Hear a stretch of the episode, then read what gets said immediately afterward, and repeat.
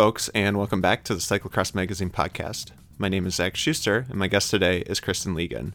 I first met Kristen last year at the Almanzo 100 in Minnesota, where we obviously talked a lot about gravel.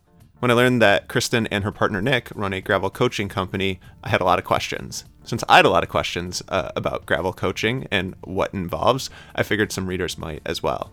When Kristen Legan is not busy coaching, she spends some of her time trying things out as a uh, gravel and cyclocross racer herself. At Louisville Nationals, we saw her as one of the glamorous ladies of single speed. And this June, she'll be making her second try at the 350 mile DKXL uh, during the Dirty Kansas weekend. Hope you enjoy my chat with Kristen about gravel and gravel coaching, and hopefully, we can all learn a trick or two uh, from hearing what she has to say.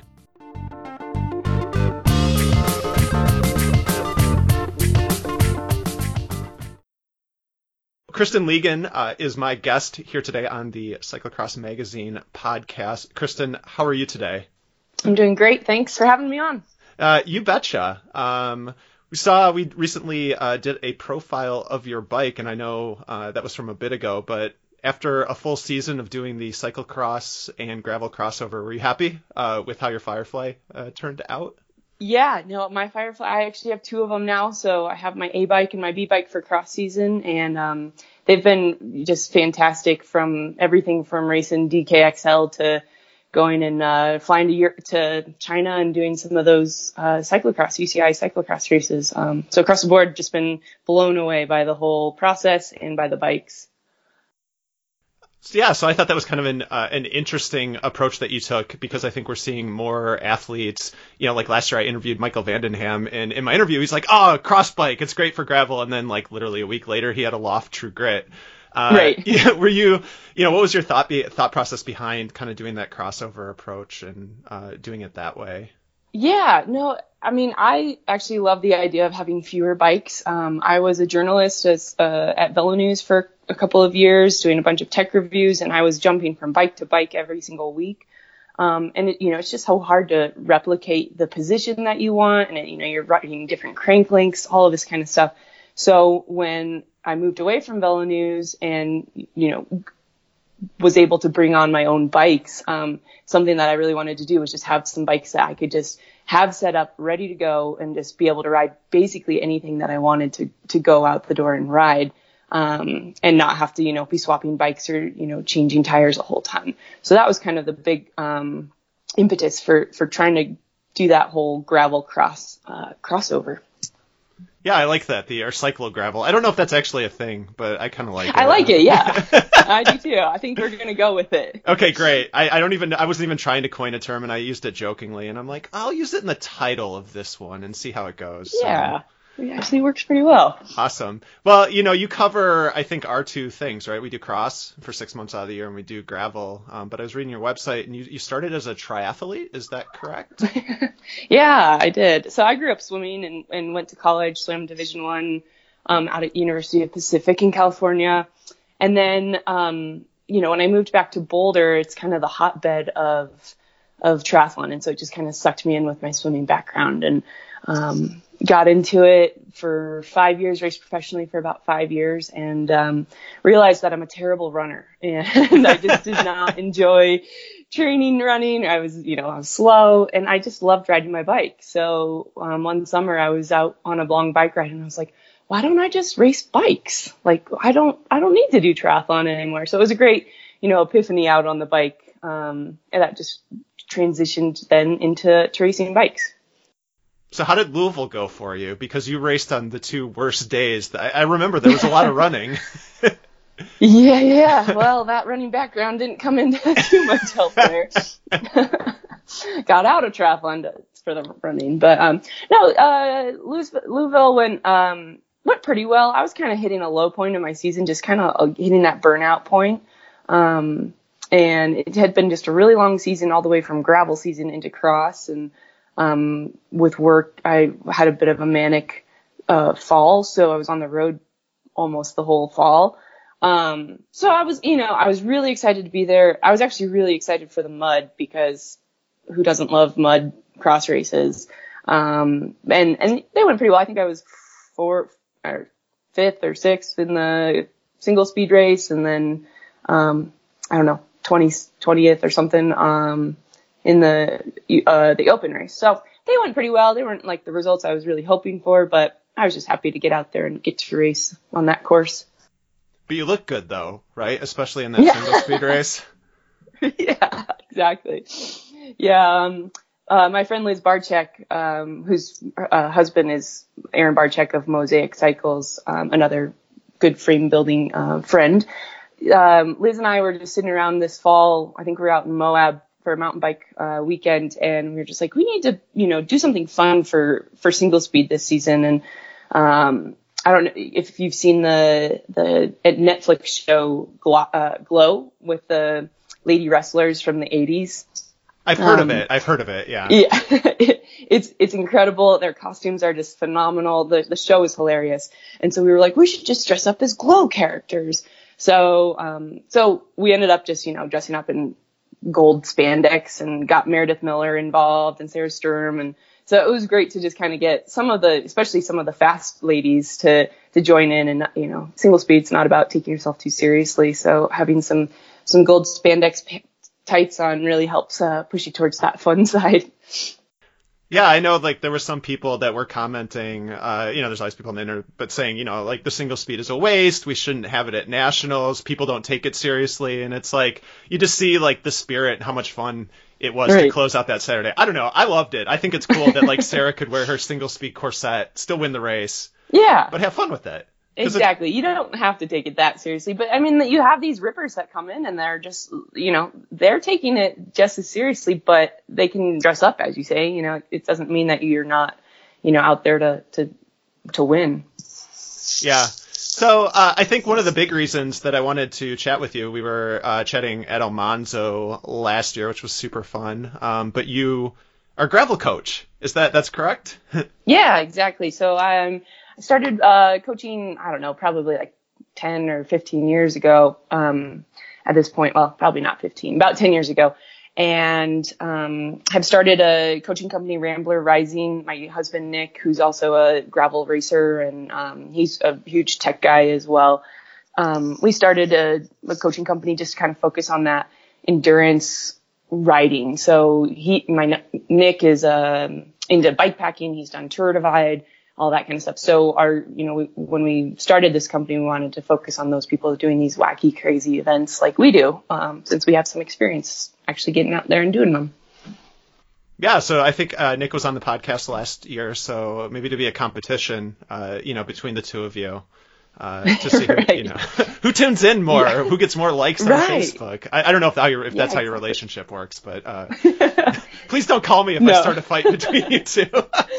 it's it's how it's how our relationship works, but it's usually just me being like, "Come on, like let's come, let's race, let's do this," and Nick's just like shaking his head, just like, "No, no, not into it." So, yeah.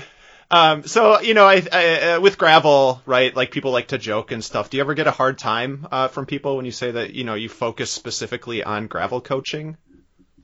No, um, we've had a great response with it. You know, I think some people are kind of like, really, is there enough people to really focus just on coaching them? And um, and I think you'd be surprised just how many people are, you know, jumping into events. They're, you know, especially with these longer things, you really need to have some focused training or just at least somebody to bounce ideas off of. Make sure you're not, you know, just burying yourself with workouts or make sure you're actually doing enough work to get through some of these rides.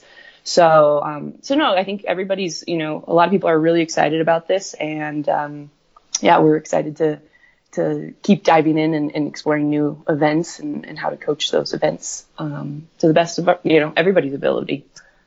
Nick said you kind of have a, a two pronged approach. Uh, I remember him saying that you focus more on the uh, training side of it, the the sciencey side, and he kind of does the nuts and bolts of it. Is that correct? And still, is that how you still approach it? Yeah, so he's taken on a few more uh, people that he's coaching specifically. Um, you know, the the day to day workouts. Um, we kind of work on those together. We build out annual training plans together, and then he just has some athletes that he's uh, recently started working with. Um, but yeah, I for the most part I run the kind of physiological side of the coaching, creating workouts and plans and um, race schedules, and then Nick is you know he's a huge uh, bike nerd and, and gear nerd, so he'll spend some time with all of our athletes across the board and just talk about, you know, like what bikes they're riding, what kind of tires they should be running for each event, you know, talking about pressures and gearing and all of that good stuff, how to set up your, you know, your, your checkpoint stations and what kind of, you know, food and gear you'll need at those. So we kind of try and take it as kind of a holistic coaching. So it's not just focusing on one aspect of your preparation. It's just making sure from start to finish you're prepared and, and you know, you know, what you need to do when you get to that race people that approach you uh, interested in coaching, is it do you get a mix? Is it a lot of like newcomers who are curious about you know what they need to do? Is it people looking for performance? What's kind of the mix of, of folks who are interested in in working with you?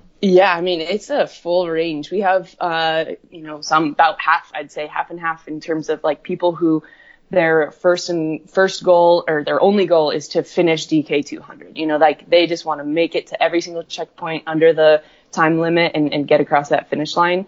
Um, and then we have others who are, you know, going to go try and podium at Land Run this weekend. So it really is that kind of range. And um, we actually have a great split of men to women, which is awesome. Um, I love working with more and more uh, ladies who are getting into gravel. And um, but yeah, so I think it's it's really just a big mix, and you can use a lot of the same, you know, techniques. Um, in terms of how to train for these events, but it really is like a specific. Um, every athlete is so different that you're just creating, you know, the unique plan for them, whether they're, you know, whatever their goal is for the season. So, from the, I guess, physiological standpoint, uh, what would be, what do you, what is like the biggest misnomer, or you know, kind of like uh, wrong, not wrong, but you know, perhaps misguided uh, idea that people have when they're coming into training for gravel events? Yeah, well, when you think about 200 miles, you're like, wow, I just need to have a steady pace and I need to be able to hold that pace the whole race. Um, the problem is, is that a lot of these gravel races have a lot of elevation, you know, and it's not these long sustained climbs. It's these really short kickers that are maybe a minute to two or five minutes, um, long. And it, you have, there's no way to go easy up those hills. You are out of the saddle. You are in your, you know, your, your easiest gear and you are just trying to get up that hill. And so a lot of people, I've, you know, when they come to us and they show us what they've been doing for their training, they've been doing these super long rides or, you know, working on just kind of finding that steady grind.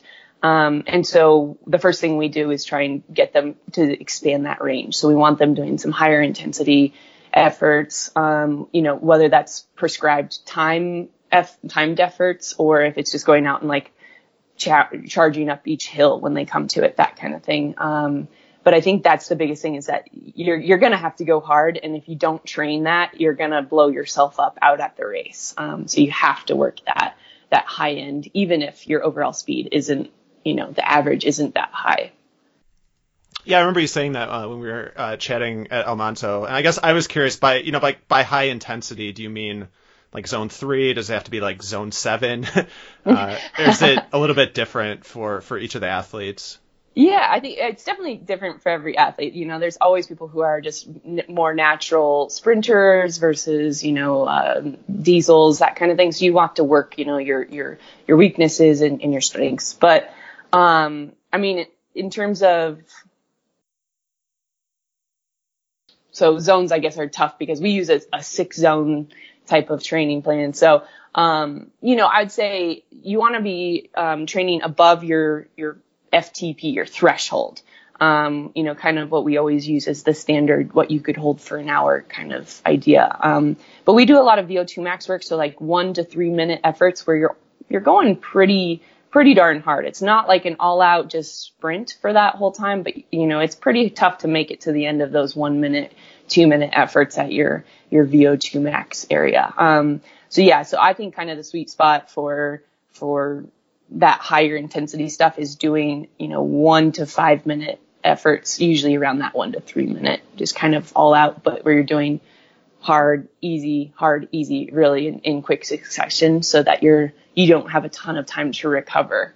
Um, because you want to be able to hit those over and over and over again and not just, you know, be crashed on the side of the road because you can't breathe. You want to be able to learn to teach your body to recover on those and then be able to take on the next hill that's coming at you. So I know I personally like just pedaling for long periods of time, and I hate like smashing it. Do you ever get pushback? Because I right gravel I think appeals to people like me because it's not a road race or it's not a crit. It's just like put your head down and pedal hard. Do you ever get pushback from your athletes or a little bit of like why am I doing this? Yeah, for sure. I mean, one of the main things we do is sit down and talk to them, you know, explain our philosophy, kind of what to expect before we even get started. So they they know they're going to have that um, and, but there's certainly, there's athletes who just prefer the, the training and the riding that isn't that high intensity stuff. So we, we find different ways to work it in there. You know, some people don't love, um, having the prescribed, uh, plan for the day, you know, and they just don't want to hear one minute, two minute type things. And so we try and build some different variety into the, um, to the plans and, and to their workouts so that it's more, you know, terrain based or they can think of it in, in different ways. Um, Nick, you know, I coach, I've coached Nick for five years now and he's one of those people. He, he, he can be, he's a great trainer. He's, he's a great, um, you know, he follows the plan to a T, but I think those intervals really fatigue him, um, mentally. And so there's quite a bit of time that where we're just like, okay, you're going to scrap this workout today and go and do, um, you know, just a, just a ride, but go hit some hills and, and just charge up them when you feel like it. And he's still getting like basically you know, a similar workout in, but it's not quite, um, you know, not quite as mind numbing for him at least. That actually leads to a question. So you coach Nick. Do you coach yourself or does he coach you?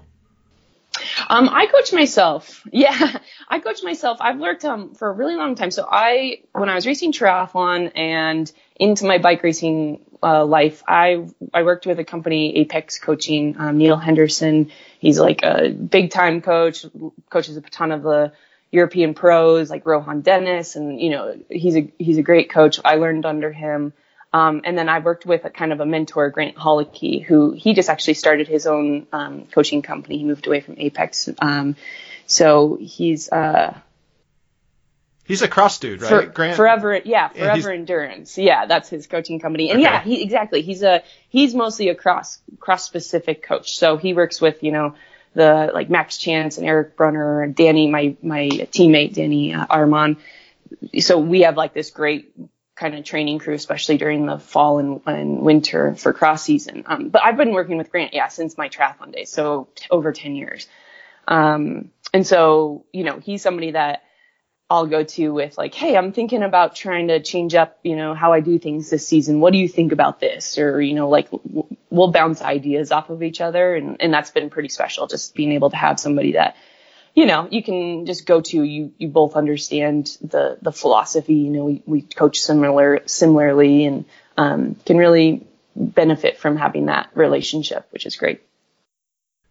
When you're talking to other coaches, do you ever get in like big philosophical discussion. I've been looking into. I was going to do a piece on like zone three sweet spot training, mm-hmm, and yeah. I ended up going down this huge rabbit hole. you know, yeah. learning uh, more and more about like polarized training and stuff. Do you guys ever get into like good philosophical discussions about stuff like that? And does it? Do you ever kind of rethink your approach? Uh, yeah, actually, uh, hundred percent. I mean, I'm always listening. You know, one of my favorite podcasts to listen to is FasCat Coaching um, with Frank Overton, and he is like 100% proponent of sweet spot training. I think he coined the term sweet spot, is if I remember correctly. So, um, you know, it's not really exactly the way that I, you know, looking at research and, you know, talking to some different physiologists, that kind of thing. It's not what I think is like the best way to train for gravel. I think, you know, every coach has their own kind of philosophy or way. And I, and I think it works for certain athletes and other training plans work for other athletes. But, um, but I think it's it's great to to have those conversations and learn from each other. Um, Nick and I are experimenting on ourselves this season. We're doing a little bit more sweet spot training than we've ever done before, um, just to see how are we recovering from it. How does you know how do our results work? You know how do we feel after doing these workouts? And you know if we find something that actually seems to work for us, it's something that we'll then implement with our athletes. But um, which is kind of the cool thing about being your own, you know, being your own athlete or your own coach and uh, getting to try things out on yourself. And you know, if I have a terrible gravel season, it's oh well, you know, it's not that big of a deal. Um, but I learned something from it that I can then take to my athletes and, and help them forward. So we should check back in uh, before cross season to see how things go, how the experiment yeah, exactly. goes. right, all riding on that. Uh, speaking of cross season, it seems like uh, more and more cyclocrossers are kind of using gravel, uh, you know, kind of as the thing to a thing to do uh, in the spring and summer. What benefits for cyclocrossers do you see from doing uh, more of a gravel approach of long rides and you know doing this mix of training that you're talking about? Yeah, so I, I mean, it's kind of lines up perfectly because you get this long like you're training for gravel, so you end up doing quite a bit of base riding, you know, and that's what we should all be doing in our off season, right? It's just like doing tons and tons of base riding, um, or sweet spot riding, I guess, if you're in a different, um, you know, circle of coaching. But, um, the great thing about, yeah, it just, it lines up really well with cross. So you can come in early season, just doing long, getting your, your systems ready to go. Um, and then you are doing some of that high intensity stuff. It's not like you're just dieseling around the whole time. You have to do those higher um, intensity workouts, which are always great for cross. Um, Amanda Nauman, she, you know, obviously is a, is a great cross racer. She's also a fan, phenomenal um, gravel rider, was one DK and land run and all of these, these big gravel races. And she always talks about for her, it's like doing two, a gravel race is like doing two cross races back to back to start. Because you know a lot of these gravel races start out so fast. If you're trying to make the front group and you're trying to you know get as far ahead as you can against your competitors especially in the women's field you're just hanging on. You know you're in those front groups and you're just trying to get wheels and you're going harder than you think you should be going for how long this race is going to be. And um, and you're just you're you're redlining it for the first two hours of the race and and then things start to settle down and you can kind of find that easier you know pace that steady that steady grind. But um but i think it's great training. As long as you you know you're taking the rest and you're you know you're starting your cross specific training early enough in the summer you don't, maybe don't want to be going like up to august doing you know gravel specific all the time. You need to you know start that transition a little bit earlier but um, but no, I think it's great in terms of just getting the volume, getting just a lot of miles in your legs, but also having some of that higher intensity work. It's funny that you you mentioned uh, the pacing, which is another question I had. But I remember at Almanzo when we were we were we were taking turns in the group, and I think towards the end, one of the other dudes was like, "We should let the women race." Yeah, I'm like, "Yeah, I'm totally cool with that." And then you and Didi just started like attacking the shit out of each other, and I was like. And they were like, "Oh, do you want to follow that?" And I'm like, "No, I'm good." I'm really good. yeah, that I mean that Almanzo last year was my, hands down my favorite gravel race for that one reason because there's I mean there's all kinds of controversy about the women's racing and gravel racing because we're all starting together.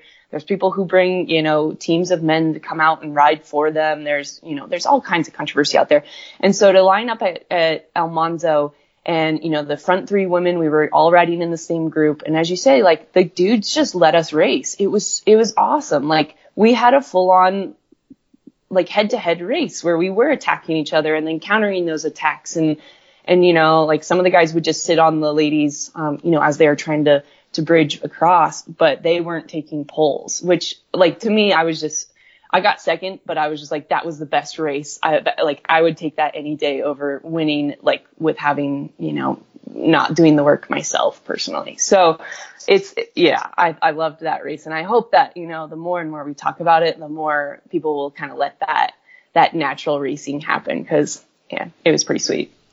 Yeah, no, it was super fun to watch because at some point, I mean, we were hanging out the whole weekend because we were there for that event. I'm like, oh, like Kristen, we're hanging out. Like, uh, yeah. I'm like, eh, I don't really think that's fair. Uh, yeah. It just didn't, it didn't seem fair. And then you guys were just like attacking and attacking. I'm like, I was dying. it's super fun to watch. Me too. Me too. Yeah, that um, was um that was a good one. But you know, with the pacing at the beginning, I'm guessing you get this with more of the people who are competing for podiums. Amanda Nauman has talked about hanging with the Ted King group, mm-hmm, uh, yeah. and we've all, you know, any of us who have been to a gravel event sees knows what that pace is. You know, how do you advise your clients, and is that do you talk about training for pacing that early start, and you know when to pull off of it? Mm-hmm. Yeah, I mean that is like the biggest question, right? Is how deep can you go and still recover? And I think honestly, you get that only from experience. Going out, and it doesn't have to be a gravel race, but if you go out and do a group ride where it's just a little bit harder than you know you're used to doing, you start to learn like what are your signs of when you're about to crack and I think you have to kind of hit that limit at some points where you do crack and then you end up riding home as slow, you know, without the group as basically just making it home. Um, to, to find that so that you can kind of learn when is that time where you've, where you've crossed the line of no return.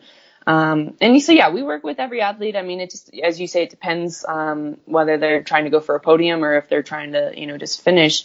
But we can all benefit from riding with groups that are a little bit faster than we are. You're going to get more draft. You're going to get more help rather than just being out on your own. So the longer you can stay in that group, it's the, you know, the, the better you're going to be as long as you don't crack. Um, and so that's, you know, it's, it's the hardest question and it's something that, you know, we just always have to kind of flirt with that line sometimes. Um, and sometimes we don't come back from it and it's a long day out there, but, um, but you have to get, you have to give it a try sometimes. It's, it's just about getting out there and doing it. I think for me covering gravel, I think one of the biggest learning experiences was asking athletes kind of how races play out, right? We've all seen road races and, you know, gravel races in, in large part are kind of like this war of attrition almost. Uh, and that seems like a big thing that you need to learn uh, when you're starting. What are some of the other things you know that you and Nick teach people about that you might not expect when you're first doing a gravel race? Hmm, good question. Um, well, I think it, just in terms of technique of riding on gravel, you know, you don't typically we don't really think about that. We're just like, oh, I'm just gonna go ride my bike on some gravel. But here in Colorado, uh, you know, our gravel gravel quotes um, roads are just packed dirt roads, and sometimes they can be really smooth, sometimes they're a little washboardy, but it's nothing like the Midwest gravel that you experience. Um, and so if you get out there and you're kind of like, whoa, this is really different, you're going to be focused on that during the race versus, um, you know, trying to just eat and drink and take care of yourself. So we try and talk about, you know, talk our athletes through those differences, help them practice, you know, uh, drafting in on the gravel is really different because you're going to have, you know, if you have a side wind and you want to try an echelon, but then you're dealing with, you know, is there just one line in the gravel versus, you know, having a wide open road to just pick whatever spot you want to. Um, there's a lot of different little things there where it's maybe not the biggest difference. Um, you know, it's small things that you can do to kind of make yourself more efficient and, and faster, but over the course of, you know, 100 miles or 200 miles, it can go a long way, especially out there when it's super windy and, and you just need a little protection. Um, so yeah, I think just learning some of those techniques on gravel and what it feels like to, to, you know, be a little out of control on gravel, but, but be comfortable with that, I think is a really important thing that every, all of us can be practicing no matter how long we've been doing it we have a story that uh, coming soon. We're asking some coaches about training on limited time, and probably their biggest response was find a coach. Uh, do you have any tips or tricks for your athletes who are super time crunch but do want to do these super duper long gravel mm-hmm. rides?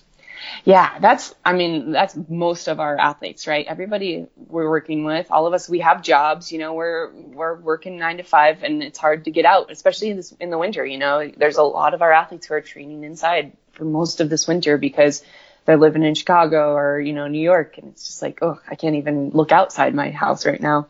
Um, and so I think it's about just trying to be most, the most efficient you can with the training that you are able to do.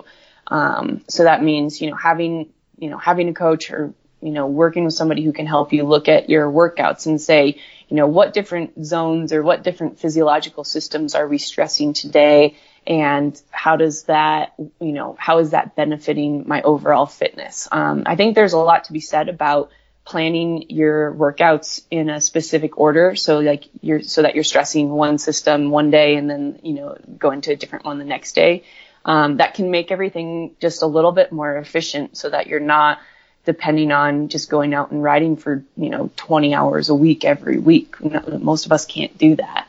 Um, and then another thing is, is I like to do a couple of days where, um, you like, you earmark a, a weekend where you can just be like, this is my training weekend, you know, family, I'm sorry, I, you know, I'll be around all the other weekends, but I need to focus on it this, for me, this weekend. And you do like a three day block where you're doing some bigger rides back to back. Um, and I think that helps simulate that fatigue that you're going to feel on the second half of the race.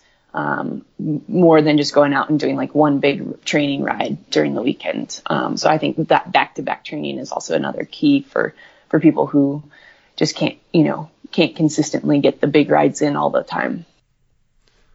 So for yourself, uh, I, I would you're an elite gravel rider uh, in the U.S. Uh, how much do you how much do you train during the winter and then moving into gravel season? Yeah, no, I'm a terrible I'm a terrible example, especially this year. I've been terrible. Um, you know, I I'm lucky. I work from home. I have some freedom to go ride in the middle of the day. So, luck in Colorado is you know a really nice place to live in the winter. We get some snowstorms, and then you're able to ride you know the next week, that kind of thing. So I typically am riding outdoors most of the year, and I, you know, I'm usually between eight to 12 hours per week of training um, until we get into some spring where I'll get some longer rides in on the weekends, and then that um, that time will, will go up. But you know, I try and ride six days a week or so, and with a couple of longer ones on the weekends.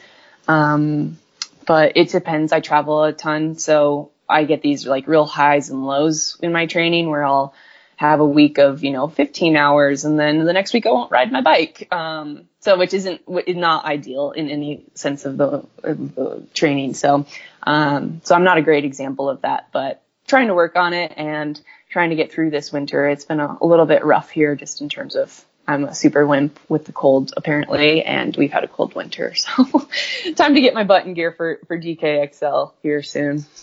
Well, I feel you. Here in Wisconsin, it's been horrible. yeah. We still can't yeah. ride outside. Uh, I have been on Zwift for six months now or whatever. Know. It's horrible. Oh, it is. It, like, and I feel bad complaining. I mean, here because I know like everybody is having a terrible winter, and there, as you say, Wisconsin and Chicago, New York, like there are some really bad winters going on out there, and I think. Um, you know, everybody's struggling with that. So it's good to have those training tools. Um, a lot of our athletes use Zwift and, you know, we have a Wahoo, um, KICKR here in the house so we can get some, you know, just pretty, pretty good workouts done inside. And I think that's pretty important for, for at least these early season gravel races. You know, if you're doing something in August, you're going to have plenty of time to, to go out and get those, that training in when it gets warmer. But like, you know, land run is this weekend and, um, DK's coming up faster than we want it to. So, uh, we really do need to be getting those workouts in now. Has having tools like Zwift, uh, changed the way you coach at all? Yeah, I think so. And like, especially the Zwift races, um, I think those are, have been really helpful. It just keeps it more fun for people. And, um, you know, anything, anytime you can add a social element into training, whether that's going out with a group and doing workout together or doing it online together, um, I think is really helpful and it just keeps people motivated where you're not, you know, just staring at a wall or uh, watching a movie or something every single day, um, especially with these winters where we're, we're not getting any, any outdoor time. So, um, so yeah, I think those are great tools and I'm glad all of our athletes have, you know, they found what works for them can we ever find you smashing uh, in Zwift races?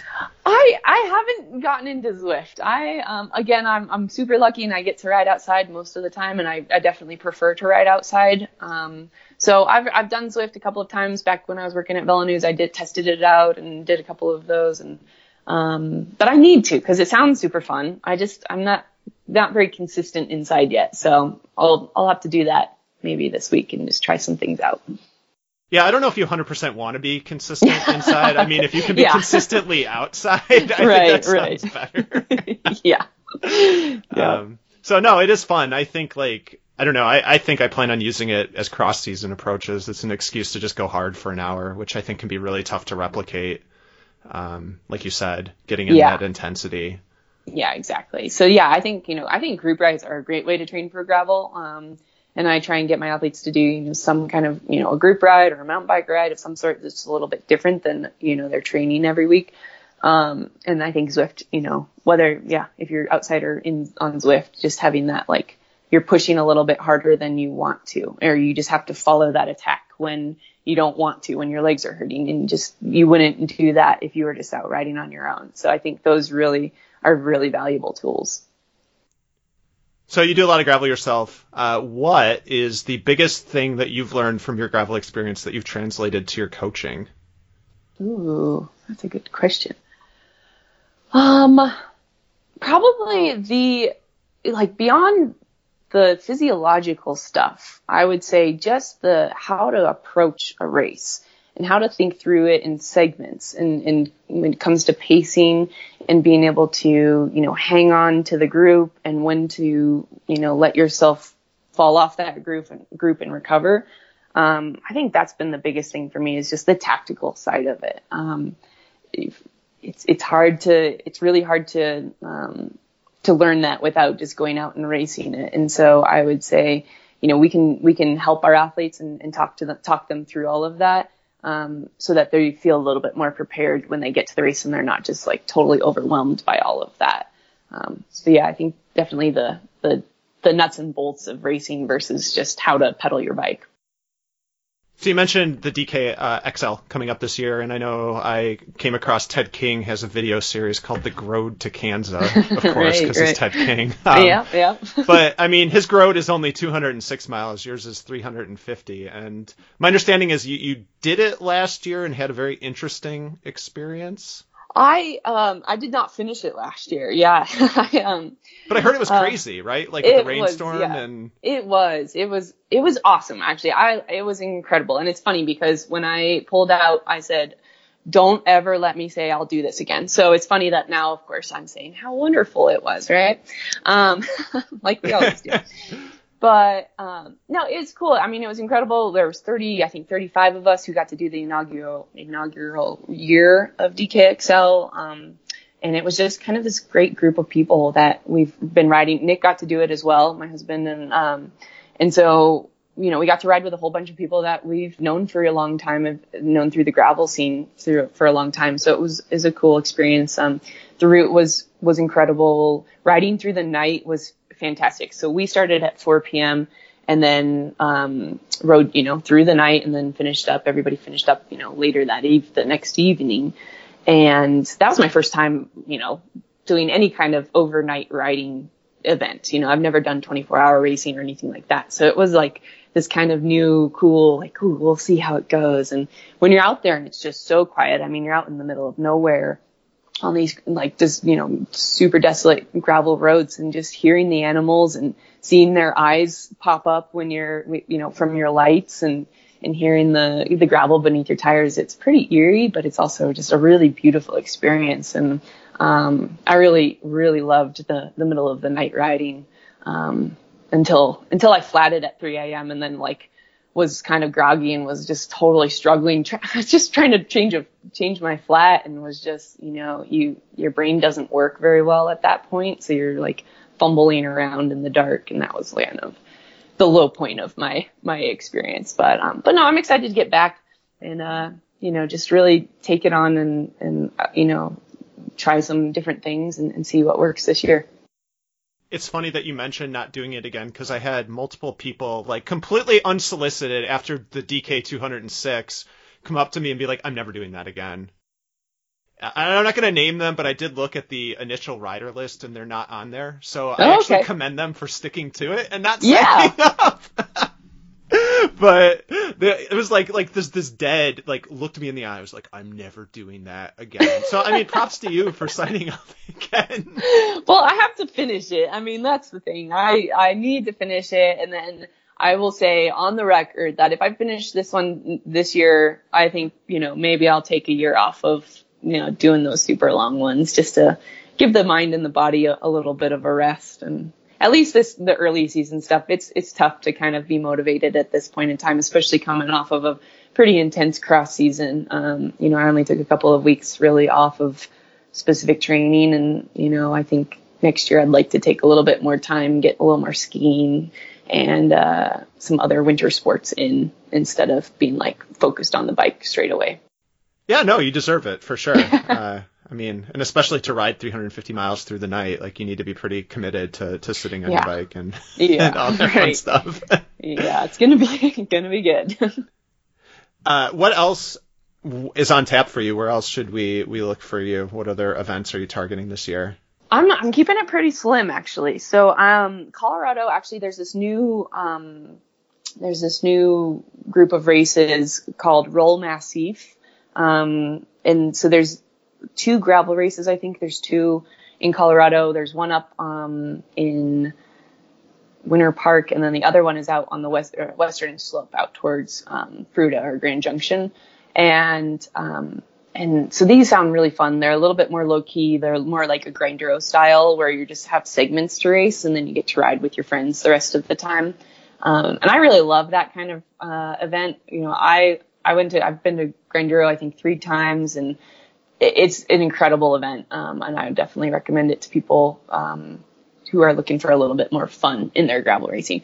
So I'm going to do those um, those Colorado races, and then we have a new uh, race up in Steamboat as well. I think it's like 150 miles. Um, Steamboat gravel. It's a big, you know, big time race. They're putting in a bunch of prize money for it, so they're they're going to get some good, you know, some fast people to come out to Colorado for that. So I'm excited to actually not have to travel too much this year. Um, besides those and in DK. Um, I might go out to do La Grind if you've ever heard of that one. It's a three day race in Emporia. Um, I have before, heard of that. It's, it's yeah. it's before DK though, right? Isn't it in yeah, April or May? Early, early May. Um, so it's something a little bit different, you know, just like with the stage racing side of it, it'd be cool. And then, um, and then we'll wrap up the the gravel season. I mean, I'll be kind of midway through cross season at this point, but I'm going to go out and do La Ruta, um, mountain bike stage race um, in Costa Rica. So we're actually Nick and I are working uh, with an you know incredible athlete that we've been working with for a couple of years now. He's um, starting this program where they're they're working with um, veterans and taking them taking a couple of veterans down to go do La Ruta as just this incredible experience. So we're going to go down with them. We're going to coach everybody and and then go down together as a group and, and, race that race together. So I'm really excited for for that. That'll be completely different outside of my you know normal realm of, of racing. Um, but it's always nice to kind of mix things up and, and challenge yourself with something new. Well, yeah, the way that you and Nick are going, sooner or later you will have done pretty much everything, and you know you'll be, you'll be ready to coach like whatever event comes up, right? Right. Yeah, exactly. Maybe we'll have to start our own event and come up with some new new stuff to have to learn and, and coach for. I that seems pretty inevitable at this point, I would say. yeah, I, I mean, I, I know Nick is definitely interested in, in doing some kind of event. We've talked about doing some, something around here, um, especially because Colorado just doesn't, um, hasn't tr- traditionally had that many like real gravel races or real like interesting gravel races for us. Um, and so we wanted to put something on, but now with Roll Massif coming along and the Steamboat one coming along, they kind of took care of our need for that. So we'll have to think up something different uh, for the future. We'll see what what the next big trend in cycling turns out to be. Maybe jump on that. so to to finish up, uh, you've done a number of events. Favorite gravel event? Grinduro. Yeah. It was uh I the last year that I did it, I convinced my whole group of friends to go out. So we had, you know, 10 or 15 people from Colorado and we just had the the best day on a bike basically I've ever had. So that's definitely my favorite. And then number one event on your bucket list uh, that you haven't done yet.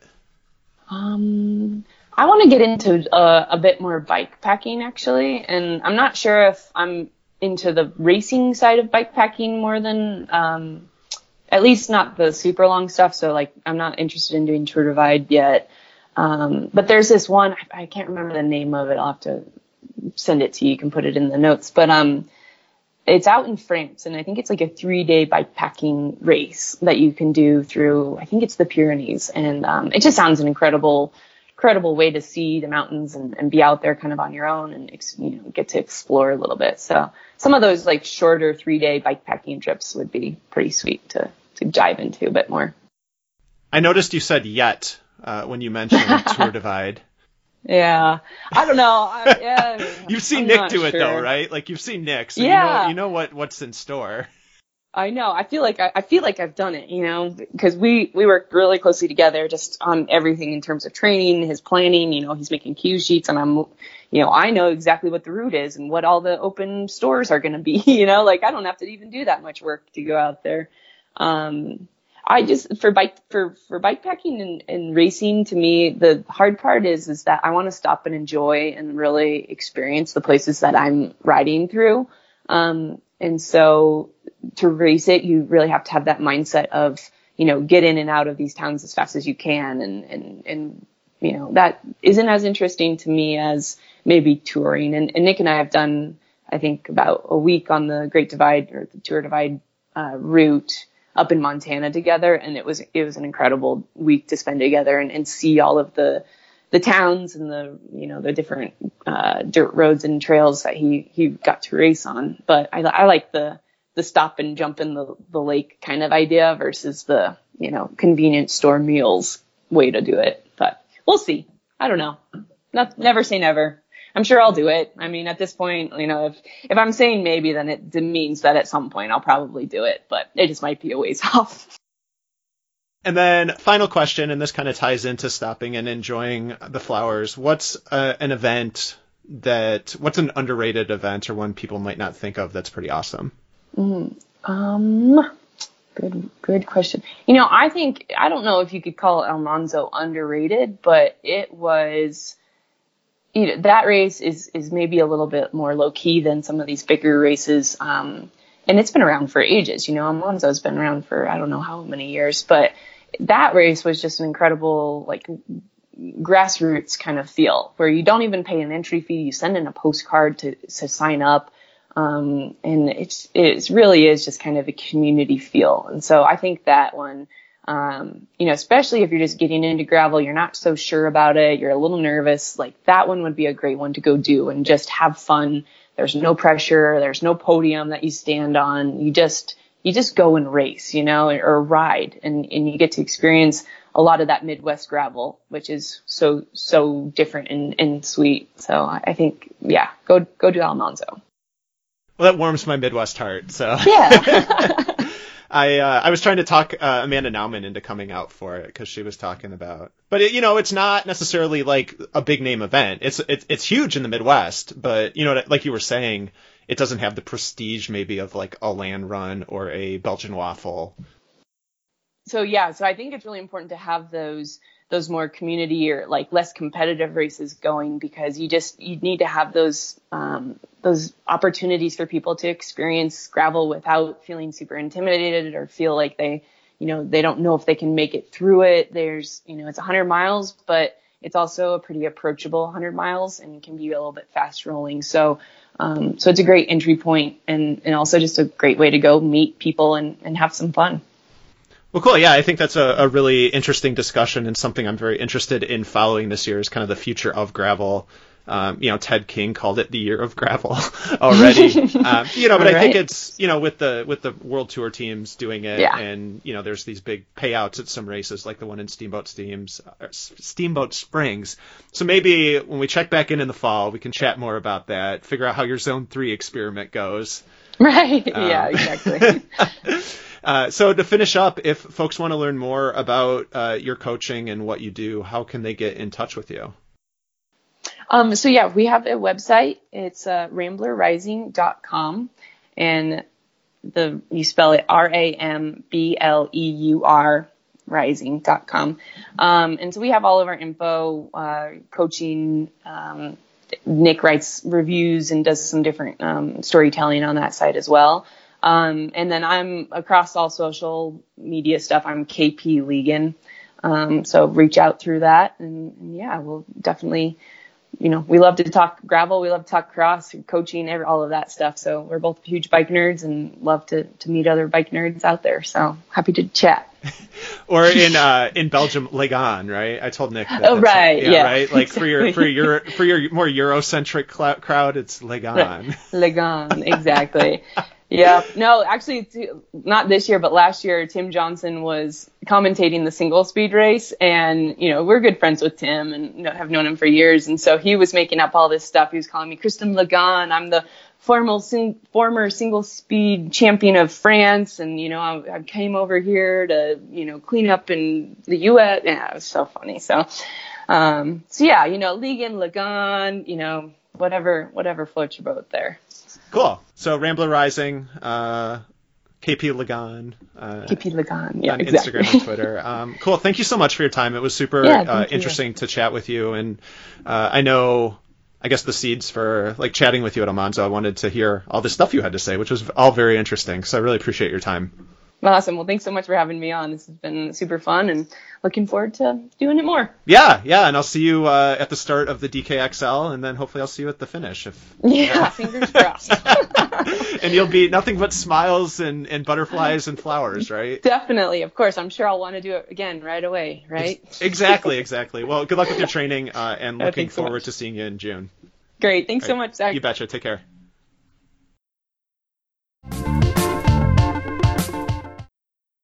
Thank you again to Kristen for taking the time to chat with me. I know I learned a lot from her, and hopefully you did as well. Since it's officially gravel season now, you can find all of our gravel coverage at cxmagazine.com from now through hashtag cross is coming season. Music for this episode is from Loyalty Freak Music. And thank you again for listening, and hopefully everyone finds a good gravel road to put Legan's advice to good use this weekend.